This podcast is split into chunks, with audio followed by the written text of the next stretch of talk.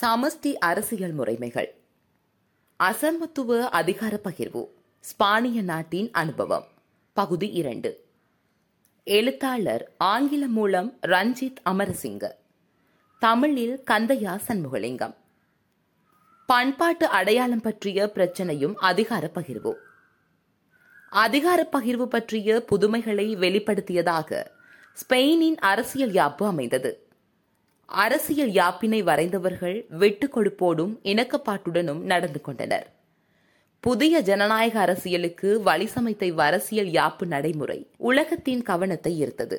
ஸ்பானிய அரசு ஜனநாயக அரசாக மாற்றம் பெற்றது. அந்நாட்டின் பிராந்தியங்களுக்கு அதிகாரங்கள் பகிர்ந்தளிக்கப்பட்டன. இந்த வரலாற்று திருப்பங்களுக்கு காரணமாக மூன்று இயக்கங்கள் இருந்தன. அவையாவன அரசு அதிகாரம் மத்தியப்படுத்தப்பட வேண்டும் என்ற இயக்கம். தேசியவாத இயக்கம். பிரிவினைவாத இயக்கம் முதலாவதான அரசு அதிகாரம் மத்தியப்படுத்தப்பட்டிருத்தல் ஓர் நல்ல விடயம் என்ற கருத்து இருந்து வந்தது. இலங்கையிலும் அதிகார பகிர்வு தொடர்பான விவாதத்தின் போது இவ்வாறே பலர் கருத்து தெரிவித்தார்கள். அதிகாரம் பரவலாக்கப்பட்டதற்கு எதிரான கருத்து இலங்கையிலும் ஸ்பெயின் நாட்டிலும் நீண்ட காலமாக இருந்து வந்தது. அரசு அதிகாரத்தை மத்தியப்படுத்தி வைக்க வேண்டும் என்ற இந்த கருத்து ஸ்பெயின் நாட்டின் சர்வதிகார ஆட்சியின் ஒரு மரபாக இருந்தது. புரட்சிக்கு பிந்தைய பிரான்ஸ் நாட்டில் அதிகாரத்தை மத்திய நிலையில் வைத்திருக்க வேண்டும் என்ற கருத்து தோன்றியது. இது அயல் நாடான ஸ்பெயினிலும் வேரூன்றியது. அதிகாரத்தை பரவலாக்கல் வேண்டும் என்ற கோரிக்கை எழுந்த போதெல்லாம் அரசியல்வாதிகளும் அரசு அதிகாரிகளும் அதனை புறக்கணித்தல் வளமையாக இருந்தது. ஆட்சியாளர்கள் அதிகாரத்தில் உருசி கண்டவர்கள். சுயாட்சி பற்றிய கோரிக்கைகள் பிராந்தியங்களில் இருந்து எழுந்தபோது அதனை அவமதிக்கும் முறையில் நடந்து கொண்டனர். தலைநகர் மட்ரிட்டில் அதிகாரத்தில் இருந்த கஸ்ரீலியன் உயர்குலாம் பிராந்தியங்களுக்கு அதிகாரங்களை வழங்குவதை எதிர்த்தது. அதன் நோக்கில் அவ்வாறு அதிகாரத்தை வழங்குவதால் பிரிவினைவாத போக்கு அதிகரிக்கும் என கருதப்பட்டது. ஆயிரத்தி தொள்ளாயிரத்தி எழுபத்தி எட்டின் அரசியல் யாப்பை வரைந்தோர் இப்படியான மத்தியப்படுத்தல் சார்பான சிந்தனைகளை கவனத்தில் கொள்ள வேண்டிய தேவை இருந்தது. அரசியல் யாப்பு வரைந்த குழுவில் வலதுசாரிகள் சோசலிஸ்டுகள் லிபரல் ஜனநாயகவாதிகள் என்ற மூன்று வகையினரின் பிரதிநிதிகள் பங்கு கொண்டனர். தீவிர தேசியவாதம் நாட்டின் பிரிவினைக்கு வழி சமைத்துவிடும் பிராந்தியங்களுக்கு அதிகாரங்களை பகிர்ந்து கொடுத்தால் தீவிர தேசியவாதங்களை கட்டுப்படுத்தலாம். நாடு எதிர்நோக்கும் ஆபத்தை தடுக்கலாம் என்றவாறு வலதுசாரிகளை உணர செய்வது சாத்தியமாயிற்று. பிரிவினைவாத தேசியவாதம் நாட்டில் உறுதிநிலையை குலைத்துள்ளது. ஜனநாயக பாதையில் செல்வதற்கு தடையாக உள்ளது என்றவாறான வாதத்தை வலதுசாரிகள் முன்வைப்பதால் அரசியல் தீர்வு அடைய முடியாத இலக்காகியது. இக்காரணத்தால் பிரிவினைக்கு பதிலாக நியாயமான அளவு அதிகாரங்களை பகிர்ந்தளிக்கக்கூடிய அரசியல் தீர்வுக்கு இணங்க வேண்டும் என்பதை தீவிர தேசியவாதிகளை ஏற்றுக்கொள்ள வைத்தது. ஸ்பெயின் ஐக்கியப்பட்ட ஒரே நாடு. ஸ்பானியாவின் அரசுதான் முதன்மையுடையது. பிராந்திய அரசுகளை விட ஸ்பெயினின் மத்திய அரசே மேன்மையுடையது என்ற எண்ணங்களுக்கு அரசியல் யாப்பில் அழுத்தம் கொடுக்கப்பட்டது. இது மத்தியப்படுத்தலுக்கு ஆதரவானோரை திருப்திப்படுத்த உதவியது. இவ்வகையில் ஸ்பானியாவின் ஆயிரத்தி தொள்ளாயிரத்தி எழுபத்தி எட்டு அரசியல் யாப்பு மாதிரி. பல தரப்பினரையும் சமரசம் செய்து வைக்க உதவியது. அரசியல் யாப்பை ஒற்றையாட்சி என்றோ சமஷ்டி ஆட்சி என்றோ வகைப்படுத்தி கூற முடியவில்லை. பெயரளவில் சமஷ்டி ஆட்சி முறை என்று கொள்ளப்படுகிற அரசியல் யாப்புகளை விட இவ் அரசியல் யாப்பு கூடிய அளவு பொறுப்புகளை பகிர்ந்தளித்துள்ளது.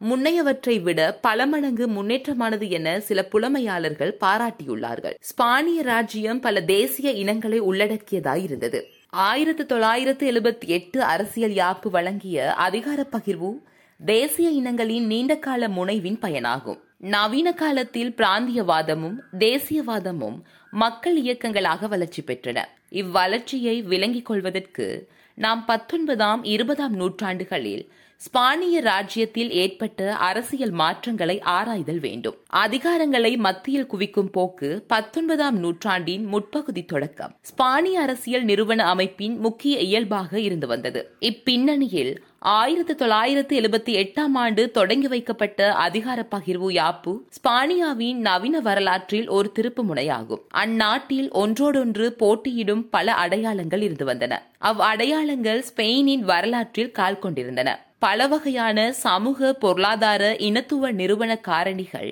இவ் அடையாள உணர்வுகளை பலப்படுத்தி இருந்தன கடந்த காலத்திலும் அண்மை காலத்திலும் ஆட்சியாளர்கள் நாட்டுக்கு பொதுவான ஸ்பானிய அடையாளத்தை உருவாக்க முயன்றனர். ஆயினும் ஸ்பெயின் நாட்டின் புறநிலைமைகள் யாவரையும் உள்ளடக்கிய பொதுவான ஸ்பானிய அடையாளத்தை உருவாக்குவதற்கு இடம் தரவில்லை.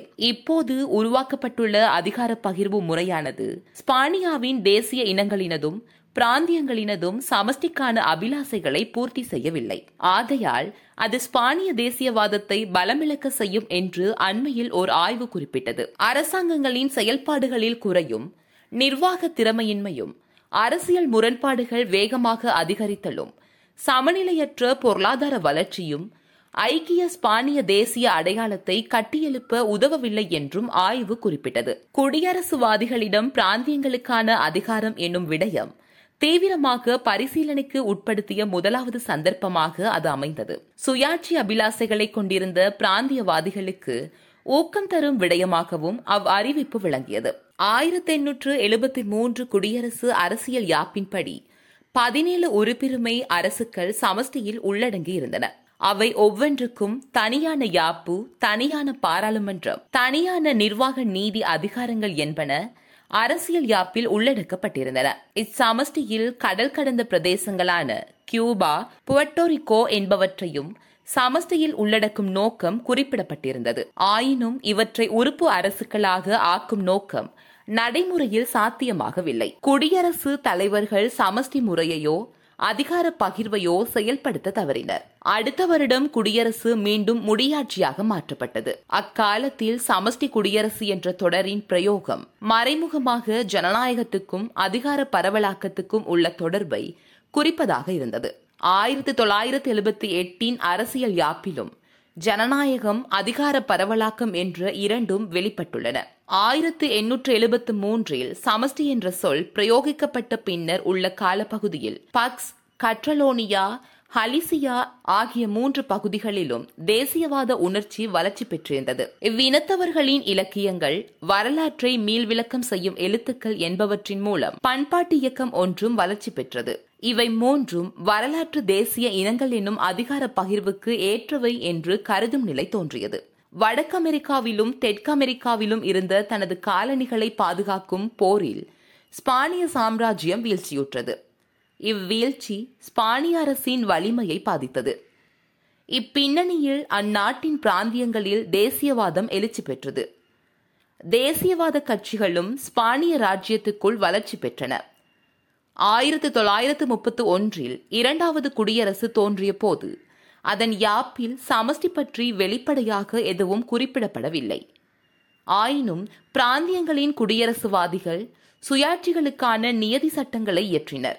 இந்நிலையில் ஸ்பானிய பாராளுமன்றம் கற்றலோனியாவுக்கு சுயாட்சியை வழங்கும் நியதி சட்டத்தை அங்கீகரித்தது. குடியரசு பெயரளவில் ஆயிரத்தி தொள்ளாயிரத்து முப்பத்தி ஒன்பது வரை நீடித்தது.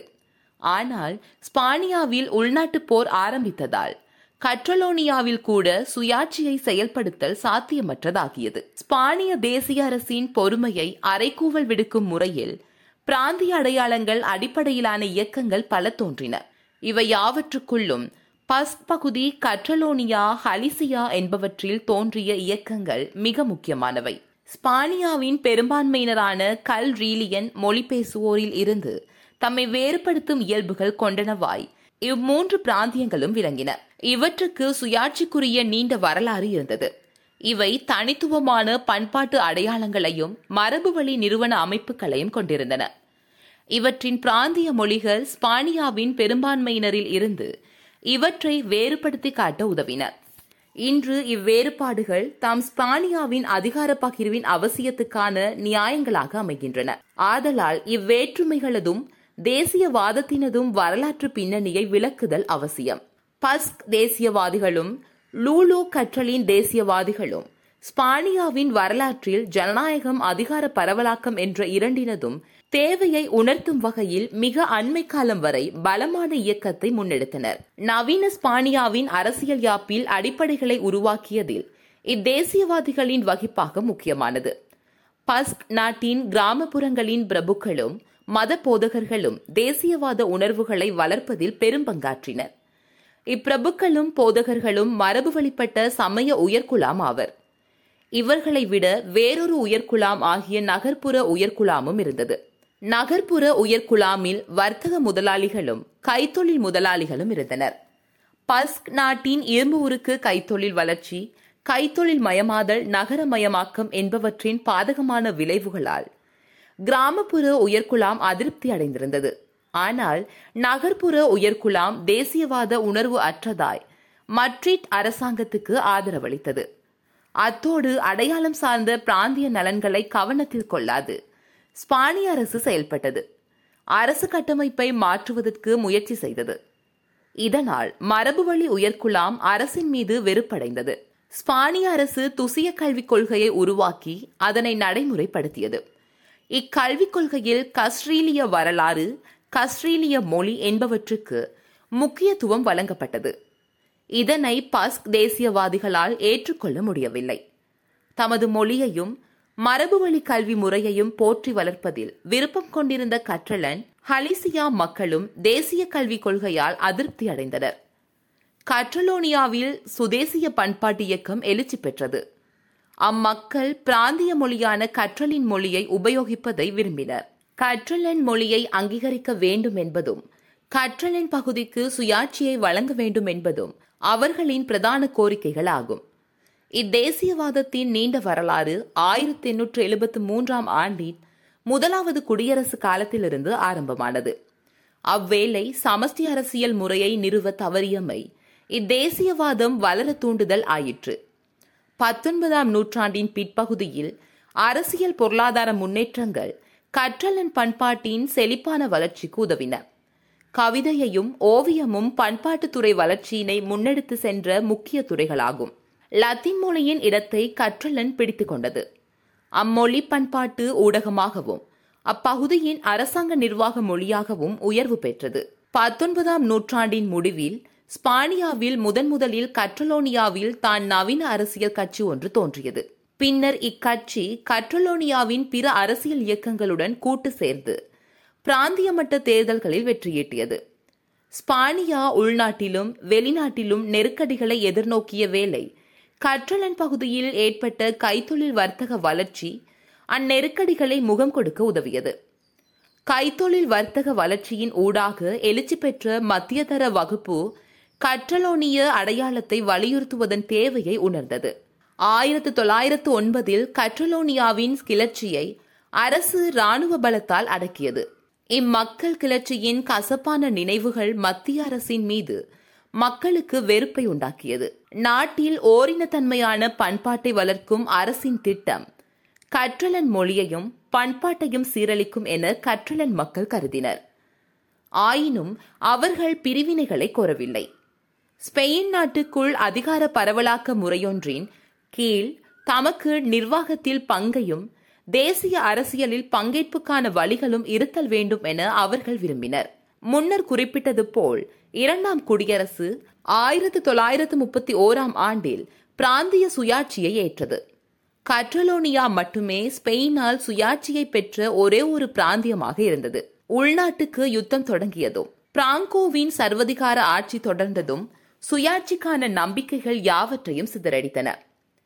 தேசியவாத உணர்வு பலமிக்கதாக இருந்த இன்னொரு பிராந்தியம் ஹலிசியா ஆகும். அப்பகுதி மக்கள் சுயாட்சியை கோரினர். அக்கோரிக்கைகளுக்கு பலமான ஆதரவு அங்கு இருந்தது. ஹலிசியாவில் விவசாயமும் மீன்பிடியும் பிரதான தொழில்களாக இருந்தன. ஸ்பானியாவின் கைத்தொழில் பிரதேசங்களுக்கு அலிசியா மூலப்பொருட்களை வழங்கி வந்தது. பஸ்க் தேசம் கற்றலோனியா என்பவற்றோடு ஒப்பிடும்போது ஹலிசியா கைத்தொழில் வளர்ச்சியிலும் நகரமயமாக்கலிலும் பின்தங்கியதாயிருந்தது. அலிசியாவின் தேசியவாத இயக்கத்துக்கு அப்பகுதியின் புத்திஜீவிகளும் குட்டி முதலாளி வகுப்பினரும் தலைமை தாங்கினர். ஸ்பானியா அரசின் கீழ் தாம் விளிம்பு நிலைக்கு தள்ளப்பட்டுள்ளதை அவர்கள் உணர்ந்தனர்.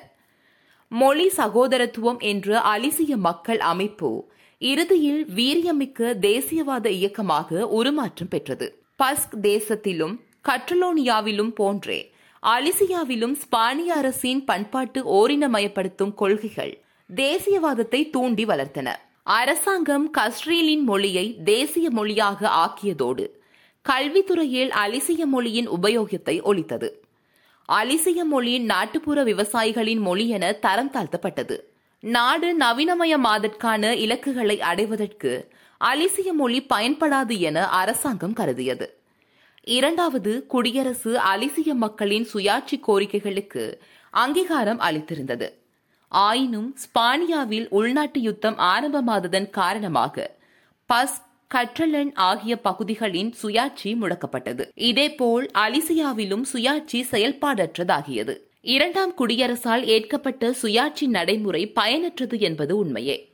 ஆயினும் ஸ்பானியாவிலும் தொடர்ச்சியாக ஆட்சிக்கு வந்த அரசாங்கங்கள் மத்தியப்படுத்தும் கொள்கைகளை கடைபிடித்து வந்ததால் ஏற்பட்ட திரிபுகளை சீர் செய்து தேசியவாத உணர்வுகளுக்கு மதிப்பளிக்க வேண்டும் என்பதை இரண்டாவது குடியரசு ஏற்றிருந்தது.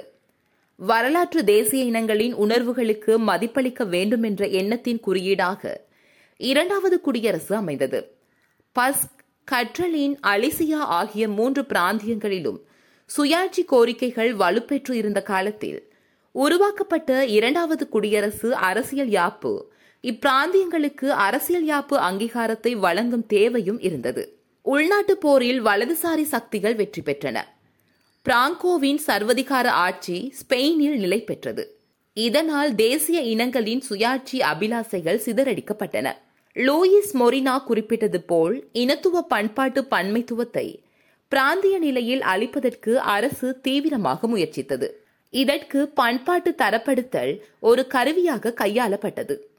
பிராங்கோவின் ஆட்சியின் உத்தியோக கொள்கையான பாசிச கருத்தியல் ஸ்பானியாவை கடவுளின் சாம்ராஜ்யம் என உயர்த்தி பேசியது.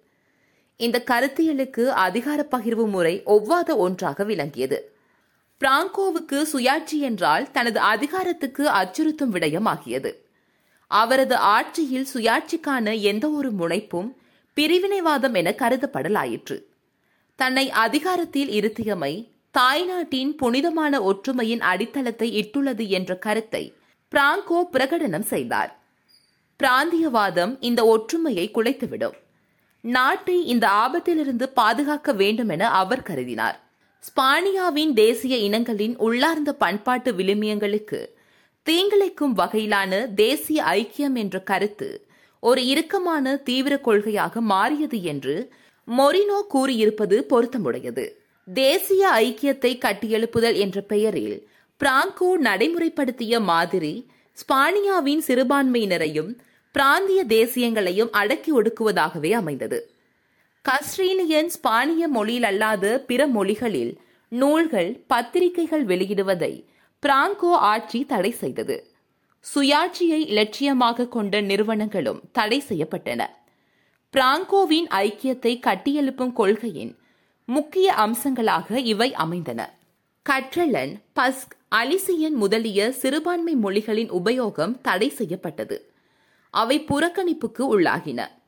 பிராந்தியங்களின் நிர்வாகமும் மத்தியின் கட்டுப்பாட்டுக்குள் கொண்டு வரப்பட்டது பிராந்தியங்களின் மொழிகள் பண்பாட்டு மரபுகள் என்பவற்றையும் சுயாட்சி நிறுவனங்களையும் ஏனைய இனத்துவ அடையாளங்களையும் பிராங்கோ ஆட்சி திட்டமிட்டு அளித்து வந்தது. இதனால் பிராந்தியவாதிகள் சுயாட்சி எனும் தமது இலக்கை அடைவதற்கான உறுதியுடன் தளராது போராடினர். கஸ்ரீனியன் அல்லாத பண்பாடுகளை அளிப்பதில் பிராங்கோவின் கொள்கைகள் வெளிப்படுத்திய தீவிரம் எதிர்பாராத எதிர்விளைவுகளை ஏற்படுத்தியது. முன்னர் சுயாட்சியில் விருப்பமற்றனவாக இருந்த பிரதேசங்களிலும் சுயாட்சிக்கான உணர்வுகள் கிளர்ந்தன. உதாரணமாக ஆயிரத்தி தொள்ளாயிரத்து எழுபதுகளில் முற்பகுதியில் கனரி மற்றும் பலேரிக் தீவுகளிலும் அஸ்ட்ரூரியா எகஸ்ரி மதுரா போன்ற இடங்களிலும் சுயாட்சிக்கு தீவிர முனைவுகள் எதனையும் காண முடியவில்லை.